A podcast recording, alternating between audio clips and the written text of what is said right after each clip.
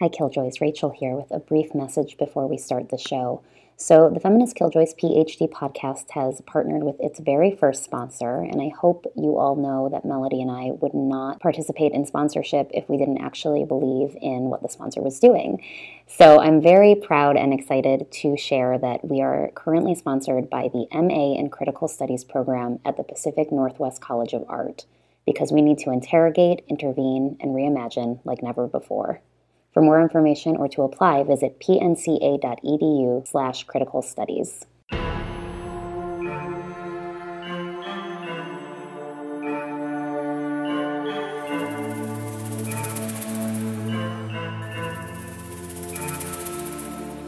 Twenty thousand feet up, breaking all the lights on the doors, and I ain't seen no ceilings. We came in through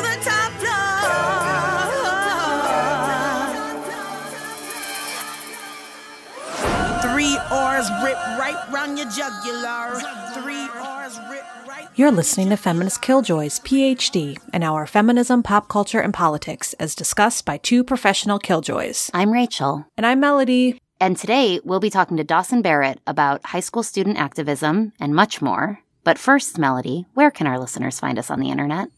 In select places. Let me list a few. Um, first off, you should already be listening to us on your favorite podcast application. If you have the iTunes app, you should click on it and leave us a review while you're listening to us today. On the social media tip, you can follow us on Instagram, which by the way, we put together some Instagram stories this week, mostly Rachel, and she like did her own funding pledge drive and y'all are amazing. More on that in a second, but Instagram is where a lot of that happened. So definitely find us on the IG we have a Twitter account and we have a Facebook page is. So one, you can just like our Facebook page for updates about episodes, or you can join our community group, which is Feminist Killjoys Community WTF Power exclamation point. On the FI, we have a mixtape called the Feminist Killjoys PhD mixtape. So you can follow that. Every week it gets updated. If you have extra dollars and want to support us, like so many of you did last week, you can go to our website, fkjphd.com, click on the birdie to leave a one-time donation, or you can click on the Patreon logo and it takes you to our Patreon page where you can become a micro monthly sustainer and $1 or more gets you into our Killjoy newsletter. That gets you into it. You get it sent to your email box. Do you want to be in the, I mean, if you want to be in our newsletter, you can just email Rachel. I'm sure she'd put you in there. But, uh, totally. at the very totally. least, it gets you the newsletter sent to your email box. And then also, if you do $5 or more a month, you get access to bonus content, such as our most recent bonus podcast that we did about the Oscars and Black Panther. And of course, if you want to talk to us more in depthly, you can either email us at fkj.phd at gmail.com or call us at 414-858-7818.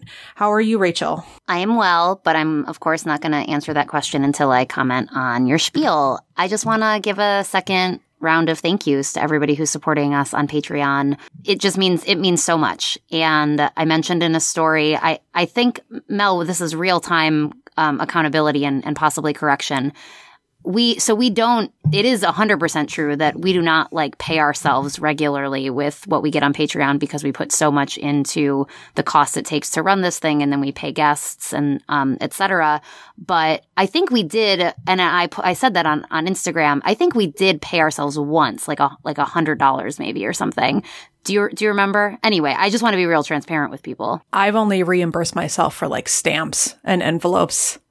Right, we reimburse ourselves. Okay, then maybe we really never have. It's it's all been reimbursement. So anyway, all that is to say, it is yeah, we do not we we do not make money off of this partly because with the amount that we've been making on Patreon, it really just isn't enough because what we spend is for, for stuff for the podcast. So to have it bump up to our goal right now, which is 300, we would be able to pay ourselves for our labor. And we, we do put in lots and lots and lots of hours, uh, to, to make this happen every week. And so it just means so, so, so much that y'all think that we sh- deserve that. So, so I appreciate that. And it, it's going to be really, honestly so so helpful for us and maybe that's like too much real talk about like money specifics but i just i feel like why not be just totally transparent about that i mean it it's it's going to be super helpful. So we're we're super super grateful.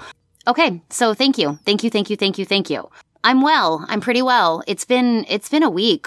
I lost power this week because of the storm. That was kind of it was it was just chaotic. I've been very very busy. I'm doing yoga teacher training, which meant uh, coaching it, which means I'm at the studio a lot. I was there from 7 a.m. to 5 p.m. on Saturday.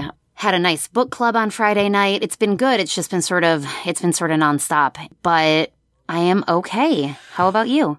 I am also okay. This past week was the week before spring break. I was doing uh, my content analysis project with my students that I told you all about, and that was also chaotic and but also like mm-hmm. really rad. And so I have this data spreadsheet that I need to look through because I'm a nerd, and I also produced it with my students. So spring breaks next week. I'm going to go see my friend in Baltimore. I'm going to go see the very wonderful Carol Stabile feminist mentor of my life. I'm excited to see her. We might go to DC. There's nothing going on in DC during spring break. I know there is the student walkout on March 14th, but that is just like a 10 minute performative thing and then people are going back inside. But if there is anything happening protest wise in DC, I'm sure we will make our way down there.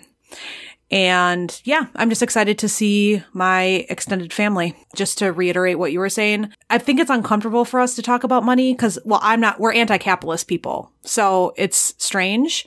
But then like, yeah. I don't really get annoyed that NPR asks for money because like NPR doesn't get any corporate, well, they do get co- some corporate sponsors. Let's be real here. But they like the premise of NPR and PBS from the beginning, federally subsidized and then also supported by listeners and viewers. I feel mm-hmm. good when I donate to them. I feel good when I donate to Bitch Magazine, and Democracy Now! and all those places that actually have a lot more support behind them than we do. So I feel like us asking for yeah people to pay for this I don't know, for this product or whatever is feels maybe yucky to us. But on the flip side, I would feel really good supporting feminist media. And I do. I do give money to both feminist media, but also like local right. political news organizations uh, specific journalists yep. who do freelance stuff that I think like are like they have a very strong voice and they need to be paid because I know if they don't get paid doing that stuff, then they're going to have to get, they have to do other work that takes them away from that journalism, you know? Right, right. So, right, exactly. It's just, yeah. I just wanted to yeah. process that more with you and that like I, it's just the, our anti-capitalism meets media production meets we have don't we don't get paid by a corporation or a university to do this work. So uh, we support each other. Right. Totally. And i i totally agree with that. I also think it's like there's a lot of gendered shit that happens when we don't feel comfortable like talking about money or asking for money. And th- i'm very uh, inspired by a lot of like feminist sort of entrepreneurs like very like lefty feminist entrepreneurs who are critical about capitalism, who I've heard, you know, heard talk about the conscious shift we need to take to like say, no, we, we put in labor, we, we create something that has value and we shouldn't be ashamed to ask for compensation for that, for that labor. So yeah, real, real time processing with Rachel and Melody on feminism, economics, and this podcast. I would love you to tell us who our guest is today, since he is a friend of yours. And also, is it okay for me to say that Dawson will be one of only two cis straight mm-hmm. white men that we've mm-hmm. allowed on the show because he's that cool that we're going to break our rule about trying primarily to not interview cis straight white yeah. men?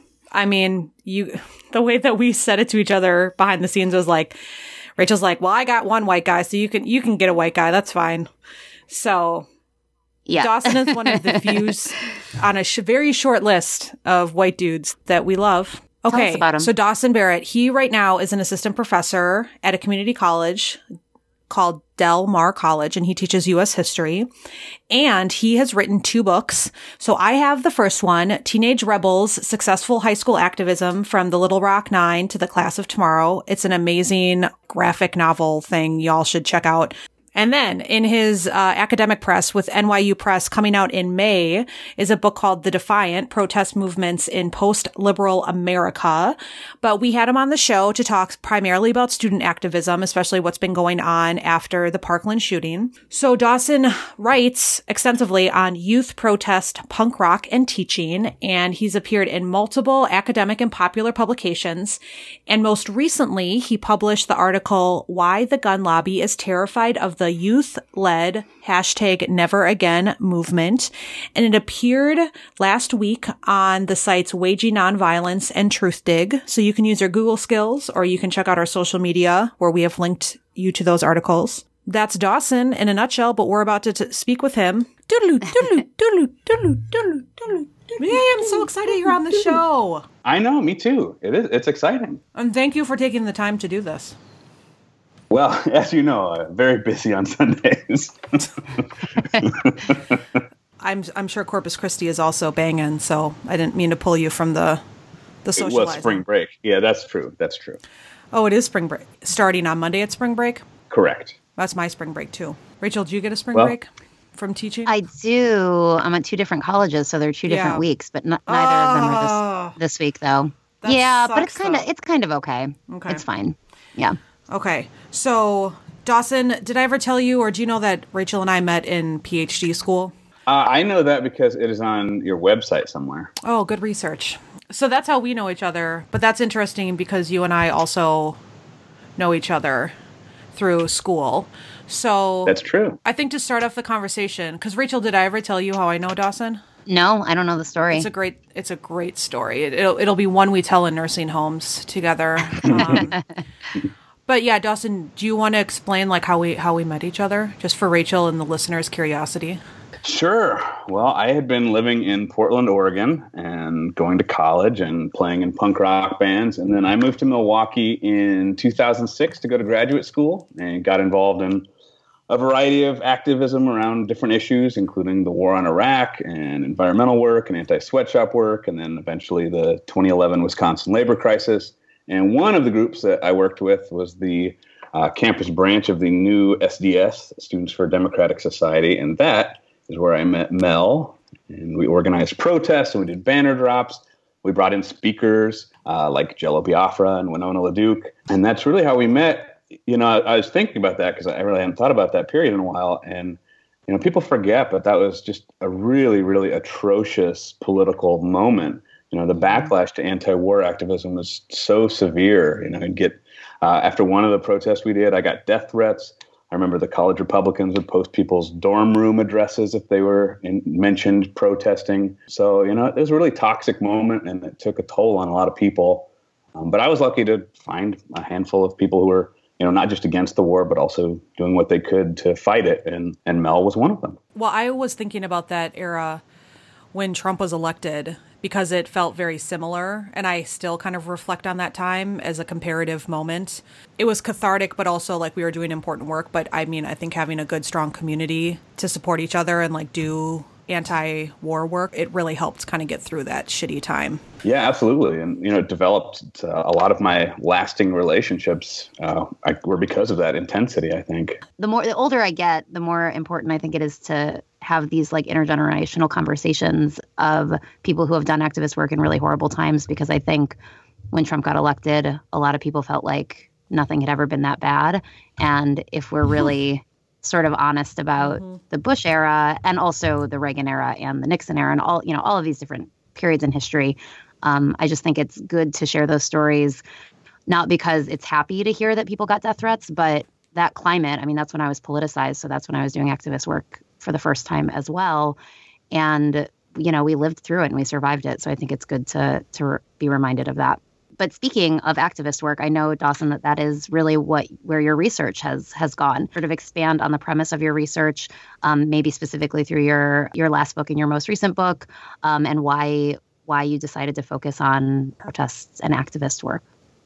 Yeah, I mean, broadly, I, I study social movements. You know, I study how activism works and how ordinary people have changed history.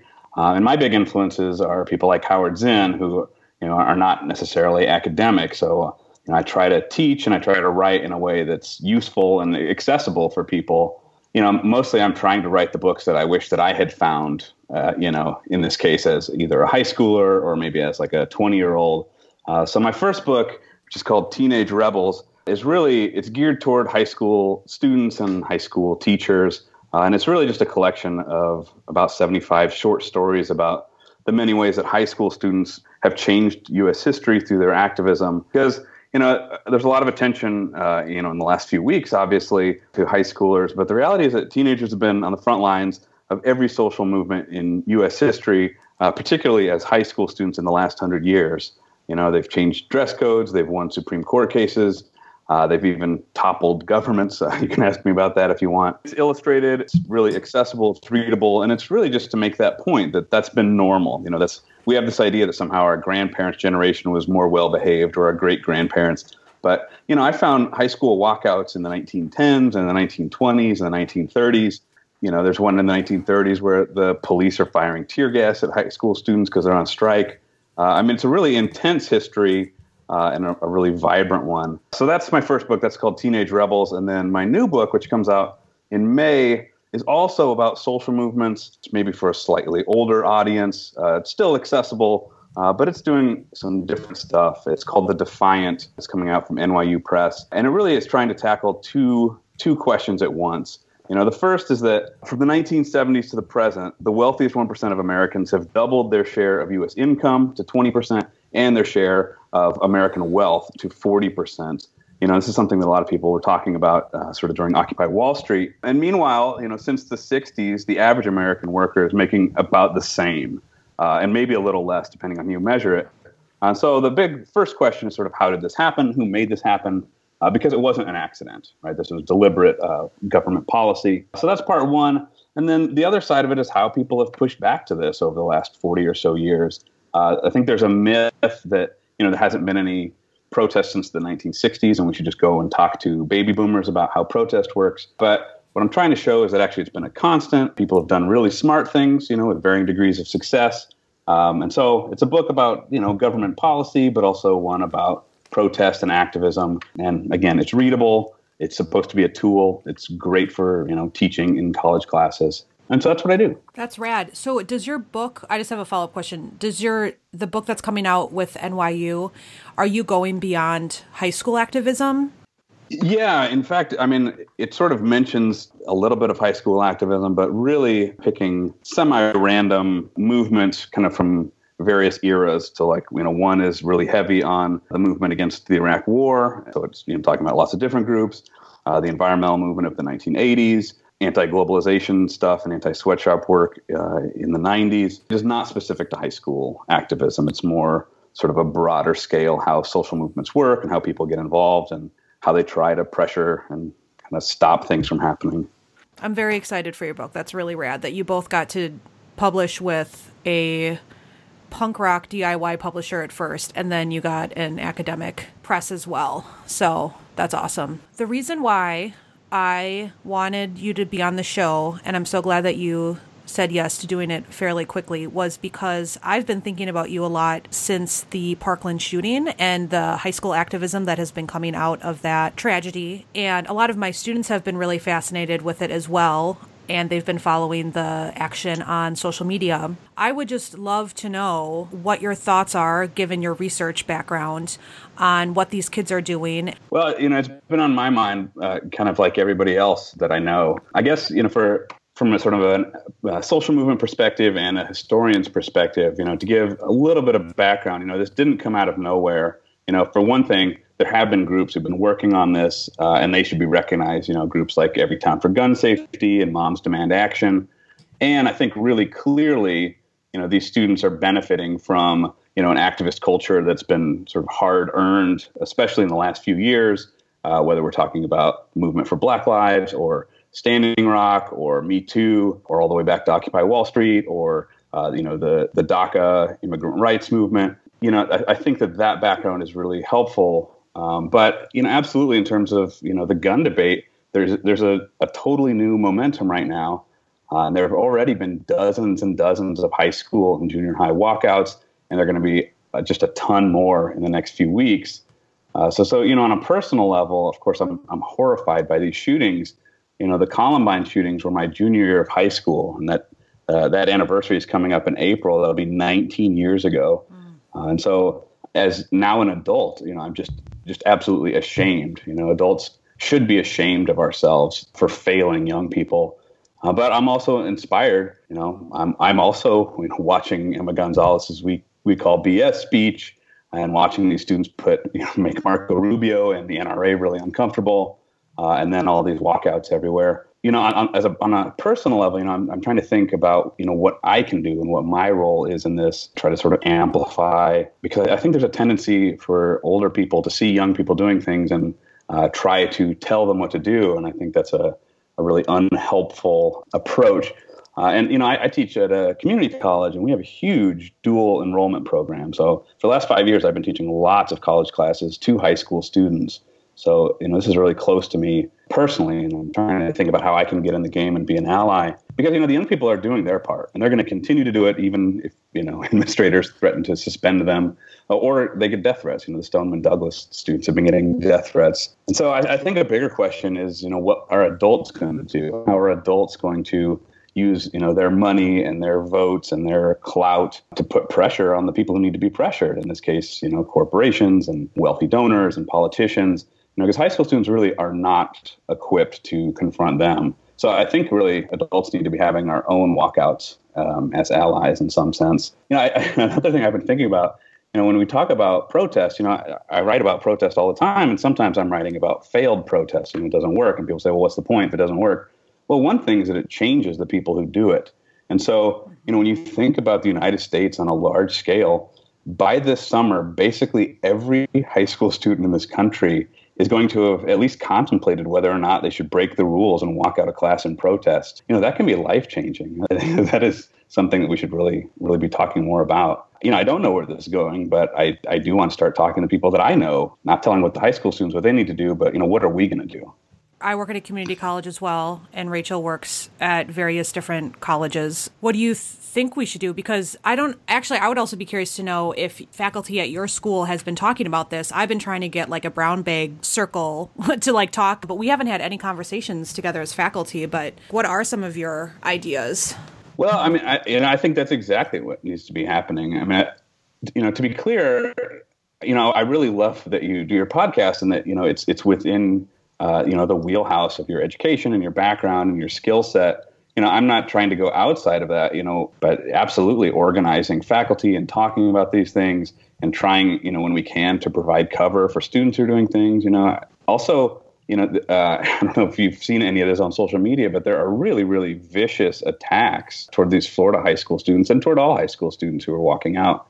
And you know one of our roles as adults, you know, not even as academics, but just as adults, is to step in and you know provide some defense and say, actually, you know, and in my case, I say, well, actually, they're not naive. There's this long history of them being, you know, way ahead of the curve, and especially on social justice issues uh, and you know, and being a part of that conversation. But yeah, ultimately, it does have to be action. I, I, don't have the the answers for that. I really like that action item though about us getting more involved on social media because that's something that I definitely have not done yet, but I see it happening, and I feel like in some ways I'm like, oh well, they're Generation Z. They've dealt with this before. I should be stepping up as an adult and as a longtime activist. Thank you for bringing that up. I think that's a good action item that a lot of our listeners will definitely contemplate. I re- I also really like the point about that protests are never sort of useless or futile if they don't accomplish the this sort of set goals um, because of the way that they impact and, and politicize and change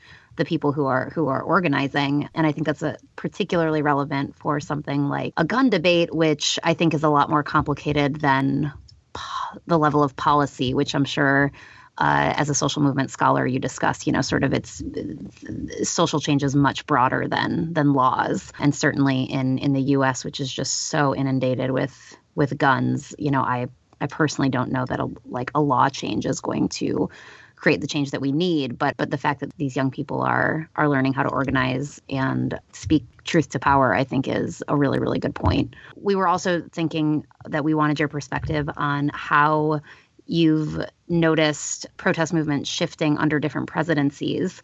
It seems like you've been doing this work. You're a historian too, so you've been doing it further, but for you know, prior to you're thinking about things before George Bush, but it sounds like you were starting to get active during that era. As an anti-capitalist, I feel like these protest movements are going to be um, you know, far left social movements are going to be stifled by all presidents in, in the US, whether they're Democrat or Republican.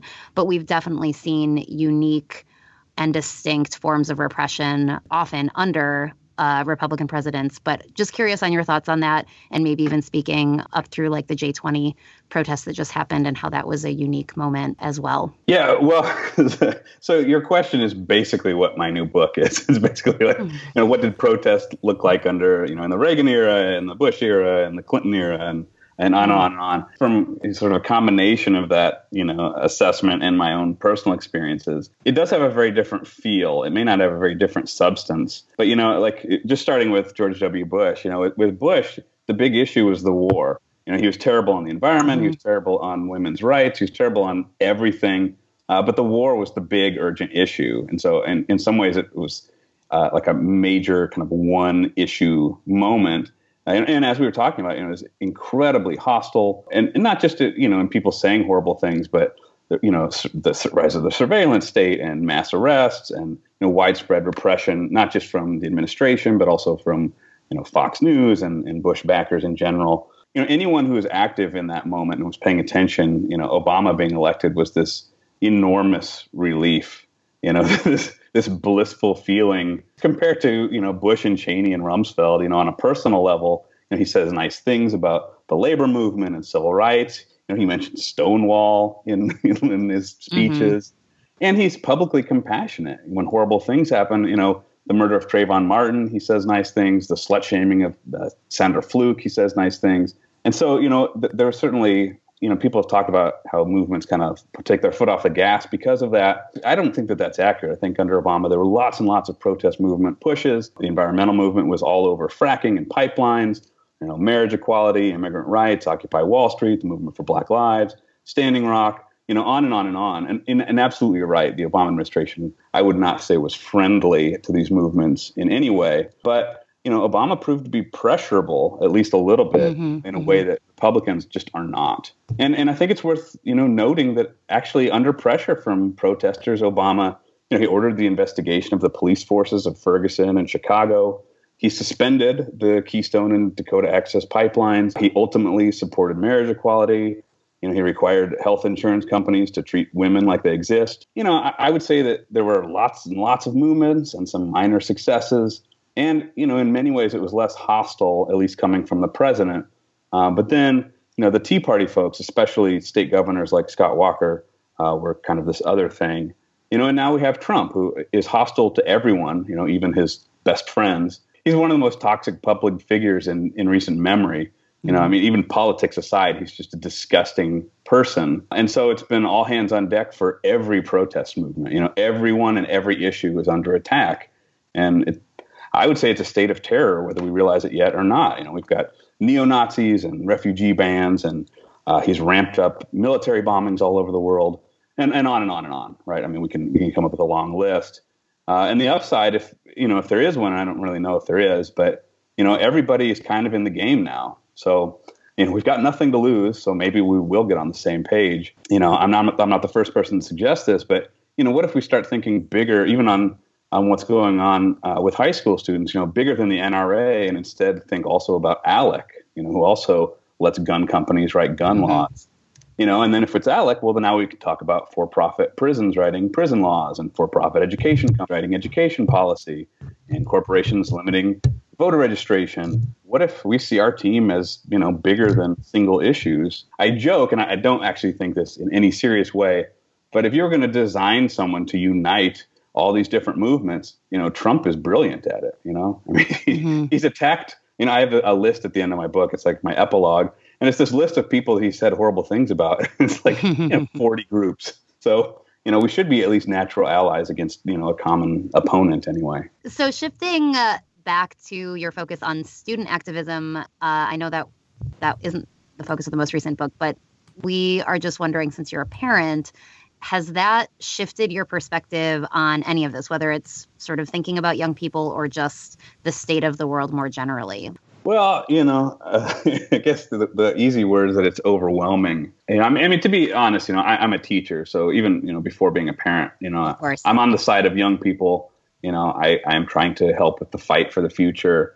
Um, you know, those are my politics anyway. But you know, definitely having a child leaves me a lot less room for what I would trend toward personally. You know, uh, pessimism and cynicism and woe is me and selfishness uh, you know, I mean, I have, I have skin in the game, so you know, I don't get to be selfish with my time or with you know how I think about the future. And, and I wasn't necessarily someone who thought that you know I would have children. So parenting has been uh, a surprise in many ways. Uh, you know, surprising how rewarding it is, and surprising how hard it is. You know, so it, it, it, it's all these different pushes and pulls.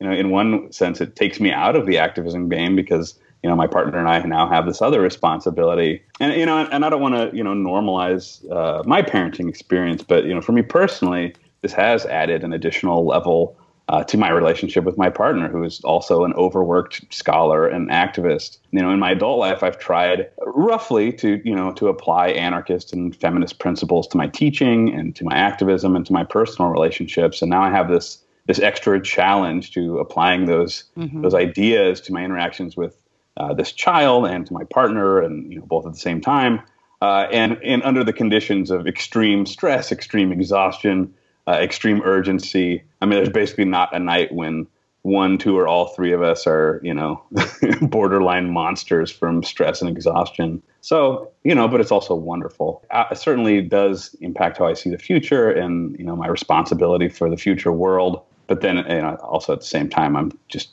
crushed uh, at all times. Yeah. That's parenting. I feel like there's an added emotional layer to all this work too once you have people in your life that you deeply care about but i feel like all of us as teachers it's a similar feeling right you know that like right.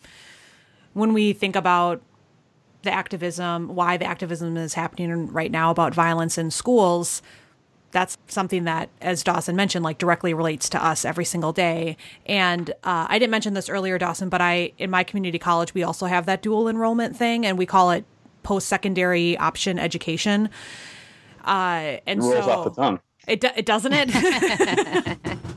so I work with a lot of high school students as well. It's just it adds um, emotion to teaching that I wasn't expecting to have, but like having a child is rewarding. And also I, th- I feel like not to get off on a separate subject but it, it becomes very gendered as well that like students look to the people that are seen as women as like the caretakers. Um, mm-hmm. and so there's obviously stuff going on there as well. But yeah i second definitely the emotional. And what you were saying about not being as cynical i try to also stay a little bit more hopeful because sometimes students look to me for that hope. And so I just quote Mr. Rogers where he says that you always have to look for the helpers. Yeah, absolutely. All I say is openly support student activism in the class and I I tell them that point blank and we talk we talked about the walkout but the walkout is during our spring break as well.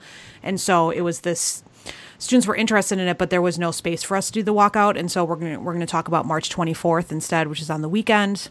But I guess actually, could I just I just want to ask you another question specifically about student activism, and because mm-hmm. this is something that I struggle with, and I'm curious how you deal with it, especially since we're both at a community college, along the lines of me saying, you know, I support students who speak up, and I I really do believe that, like that people who speak up against those in power, like I really support. And I say that, but then the forms of activism that have come up in the last couple years, Black Lives Matter, Never Again, those are all movements that I agree with. And so I wonder how you talk to your students or how you think about this is that is all student uprisings something to be hopeful about, to write about, to think about, or are you still super punk rock and are no, only the like super leftist movements are ones that I'm I'm interested in er, interrogating? I guess I, I would approach that from, you know, a few different directions. You know, I mean one, you know, as a teacher, I one of my jobs, you know, to me is to empower students. And of course, you know, they can be empowered to do horrible things or to say things that I really don't agree with. Uh, so, you know, but that, that isn't my call you know, in the introduction to Teenage Rebels, I talk about how I'm not trying to say that young people are always right. You know, there were lots of high school protests against desegregation. Most teenage rebellion is, you know, self-destructive or bullying. Um, you know, I don't consider that worth writing a book about in this in this context. You know, because that's the bummer, right? Is that basically if, if a student is, you know, standing up for something that I don't agree with, then they're probably going to be bigoted or violent. This hasn't happened to me, but you know, there there have been a few high school protests in the last few years in defense of the Confederate flag. That's a bummer. You know, those students are wrong. Maybe it's a good thing that they're you know testing the rules. And you know, and I actually think that it, it can be a good thing to be wrong. I mean, I, I've done things in my life that I cringe every time I think about it, and I'm better for those things. I won't repeat those mistakes. So you know, in, an ideal world, maybe someone who defended the Confederate flag a few years ago at 15, you know, will have different experiences that will make them, you know, become an anti-racist activist as a result. Um, and, and I can talk on a personal level, you take away the sort of visceral kind of knee-jerk response. I had a student who was a really, really good student, uh, very conservative, and we butt heads all the time, but he loved my class. You know, and his dream is basically to become an engineer and extract fossil fuels from the ground. Uh, and he was really excited. He got into a program for it.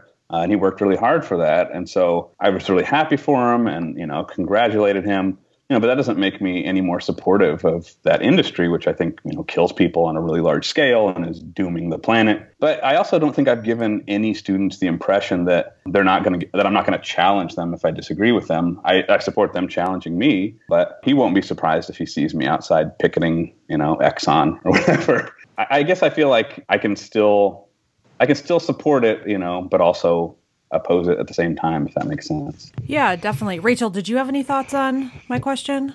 I think it's a really hard question. And I think, you know, there's like most things, there's not like a black and white answer. And I think there's a difference between being happy for a student who gets a job as an engineer for a cause you don't agree with that you'll still continue to protest than to feel happy you empowered a student to like attend a KKK rally. Like you know, there's like, which I didn't hear you say. I'm just I'm right. just saying that I that it, that it feels really complicated, and you know, I definitely the the school that I've taught the longest at, you know, sort of leans conservative and. In, in com studies, we often get like a lot of like marketing majors who are sort of wanting to do the things that I'm teaching them is like really fucking horrible when we talk about like advertising and all these things. I'm able to find middle ground there, but I mean, Mel, do you think you're ultimately getting at sort of free speech versus hate speech? Like, is is all is all kinds of protests good? I mean, is that sort of your ultimate question? Or are you are you really more interested in like interpersonally with particular students?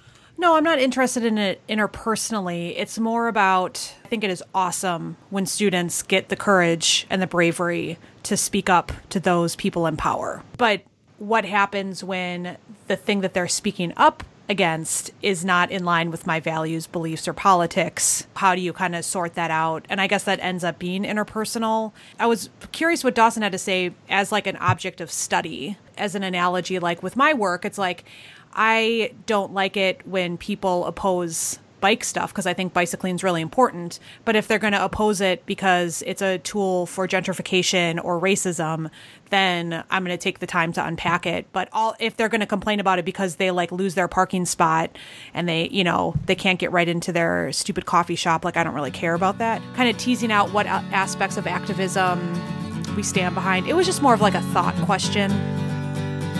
You're wrong about virtues of Christianity. And you're wrong if you agree with Sean Hannity. If you think that pride is about nationality, you're wrong. Dawson, how do students topple a government?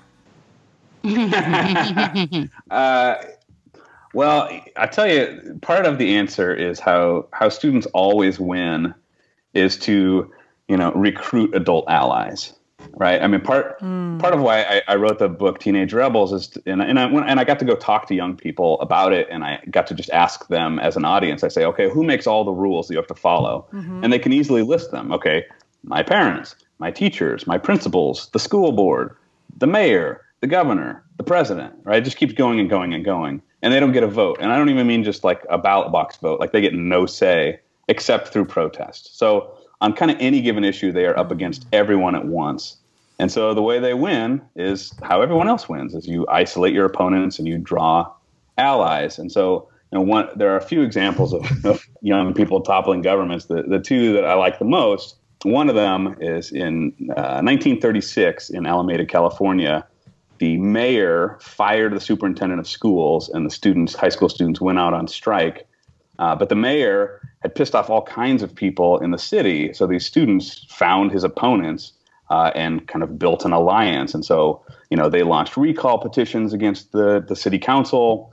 A hotel hosted a fundraising dance for them so they could buy strike supplies. You know and and parents you know supported the strike and they got good press because you know the newspaper was already against the mayor and they won the mayor backed off and he rehired the superintendent and then like the whole city council went down in flames and a huge huge scandal in the next year or so like that's a, a major major shift in uh, what you think high school students are capable of that mayor had also threatened martial law which is wild. But then uh, another example that I really like is in 1950, and I like it because it's the 1950s when everyone thinks like it's like Leave It to Beaver world. In 1950, 30,000 high school students in New York City went on strike for a week, and they stormed City Hall, and the mayor was so scared that he ordered 100 police officers, 25 police officers on horseback, and FBI agents to defend City Hall. Wow. and it became national news. Like the literally front top story in the newspapers was FBI joins cops against striking students. And they were so, so scared. And to be fair to the mayor, the students actually were turning over cars and things like that. Uh, you know, it's 30,000 kids. But their, their demand was raises for their teachers. Oh, I know. that- heart. It's amazing. Oh, and guess what? They won. They got them. I love that. it's great. You know, when you hear like, oh, these, oh, there's a stupid, stupid op-ed this week. I, I don't know what it was in, maybe USA Today or something. The AEI, so you know, it's you know some corporate shill talking about how like, uh, you know, if you're a logical person, you know that high school students are less wise than adults always. So don't listen to these kids. Uh, and you know, obviously that's what someone's going to say if they're you know in the pocket of the gun industry. Uh, but you know, by telling these stories, what I'm trying to say is actually it turns out that you know high school students have a long track record of not just protest but also winning and kind of overwhelming adults who, uh, you know, and even this you know this time you know there's a I don't know superintendent or somebody in Texas who said. Oh well, you know, any student who goes uh, who protests is going to get suspended for three days, and I don't care if I get notes from parents; it won't change anything. Uh, and then, you know, within a day, they like you know erased that post and like haven't said anything since. So, and again, that's you know, oh, well, he decided not just to pick on the kids, but to take on the parents too. You know, so it's it's all about it's all about you know bigger alliances. You know, and, and that I would kind of go back to our earlier question of you know empowering the wrong people. Look, I think that the overwhelming majority of the world agrees with me on most things. You know, maybe not on the specifics, but on sort of a basic level. You know, we are the 99%, right? Something mm-hmm. along those lines. Mm-hmm. So the likelihood that I would inspire, I mean, first of all, if I inspired someone to go do like a Klan rally, they would have already had to sit through a semester of me just just blasting white supremacy in US history. So at least they would go with like a fully formed understanding of that history, which is, I mean, basically that just doesn't happen. Right. We already know these are they're ignorant people, Yeah. not just stupid people. I love that story about the teacher raises. I think that's a great note to end on and an inspiring one. Unless Melody, you have anything else? Dawson, you're very inspiring, and um, I'm excited for your book. And we'll definitely link to your article. He has an article out on the internet. Dawson, tell me what it's called. Why the gun lobby is terrified of the youth-led Never Again movement. Boom. Awesome. So Cool. his thoughts are also summarized there. Do you feel like sharing what you're reading, watching, and listening to? Do, Okay, give me a minute do, do, do. When you imprison people turning tricks, and you're wrong about trickle down economics. If you think that punk rock doesn't mix with politics, you're wrong. You're wrong for hating queers and eating steers if you kill for the thrill of the hunt. You're wrong about wearing fur and not hating Ann Coulter, cause she's a cunted cunt. Or you're wrong if you celebrate Columbus Day. And you're wrong if you think there'll be a judgment day? If you're a charter member of the NRA, you're wrong. The itsy bitsy spider went up the water spout. Out came the sun and dried up all the rain. And the itsy bitsy spider went up the spout again. Also, that's Liam. That's that's my friend Liam's favorite song right now. So Yeah, I'm getting. I'm I'm getting better at singing the same songs over and oh over. Let me see here. Where's my notes? I'm reading. I just read this amazing article in the December issue of Bust. I'm a little behind. There was this amazing article about Bolivian women who are wrestlers. And it is fantastic, and I will put it out on the social media. I'm watching my students' broadcasting pieces in my media writing class. We just decided to like experiment with broadcast journalism and they put together all these amazing stories about school stuff and so it was just really fun watching them do it and they're amazing. And then i'm listening to this local artist. His name is taylor donsky. He was in my brother's band and he just put out a very like indie rock falsetto voice album which with strings so it's just right up my alley. It's very calming with chimes. That's that's my deal. Only one white dude in there. Okay yes go on. Uh rachel what are you reading watching and listening to? I'm reading. So I was I was looking at like going back to some affect theory stuff when I was writing the tarot reflection for our newsletter, Melody. So I was rereading Sara Ahmed's The Promise of Happiness and for the first time reading Ann Cvetkovich, I think I pronounced that correctly, her book Depression, which I actually had never read. And I read the intro and was really interested in it and am actually having some conversations with folks on our Facebook group uh, because I don't I'm not totally sure how I feel about it, but you know I love theory and about especially about emotions. So that's what I was reading uh, this last week. Watching I just today my partner and I are trying to see movies more specifically because I'm trying to find ways to do things that can make my mom's life just a little happier. So we're like seeing the same movie in our respective cities like the same day and trying to do the same time so that we can like like we're seeing a movie together so we can talk about it after. So we were trying to coordinate that this weekend and the only movie that seemed like it was going to work for all of us was this movie Thoroughbreds that just came out. That's like this indie film about it's it's kind of being touted as like a a contemporary Heathers, which I love the movie Heathers, but I was underwhelmed with it.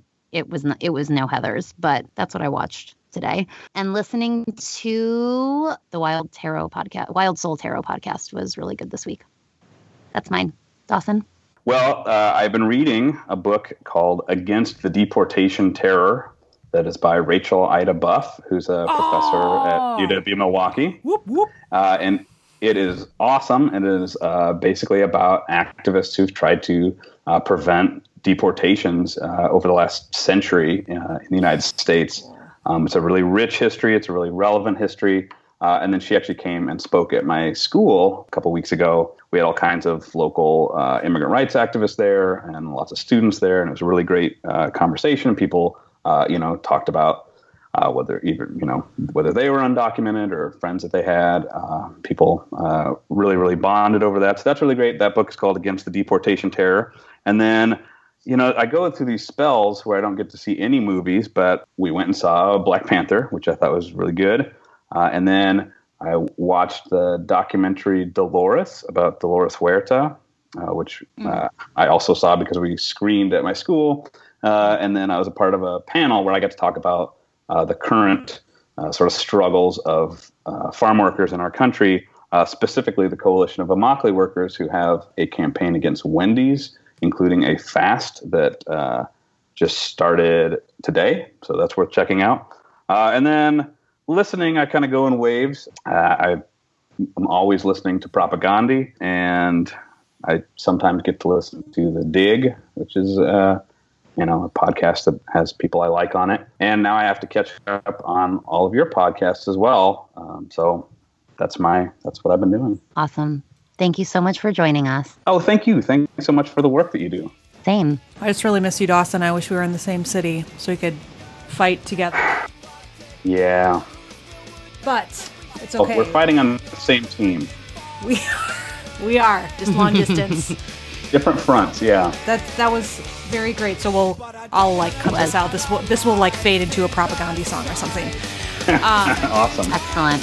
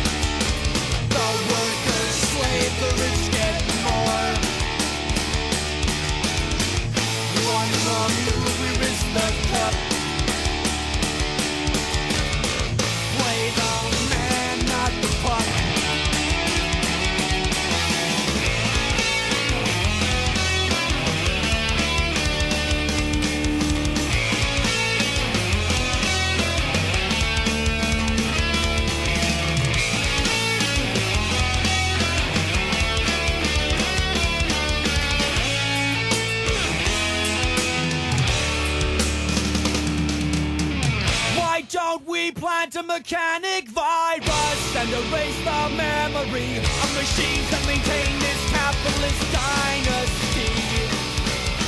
And yes, I recognize the irony. The system I oppose affords me the luxury of biting the hand that feeds. That's exactly why privileged fucks like me should feel obliged to whine and kick and scream. Yeah, till everyone has everything they need. Hello, Rachel. Wasn't Hello, that? Melody. We are back. We don't And you knew it It because you already heard it because you were part of it. because I was part of it. We're there is no magic of editing here, friends. This is I actually listened to the interview. Anyway, we don't have much to say because we finished up our WLs with Dawson. So I'm just gonna say WTF.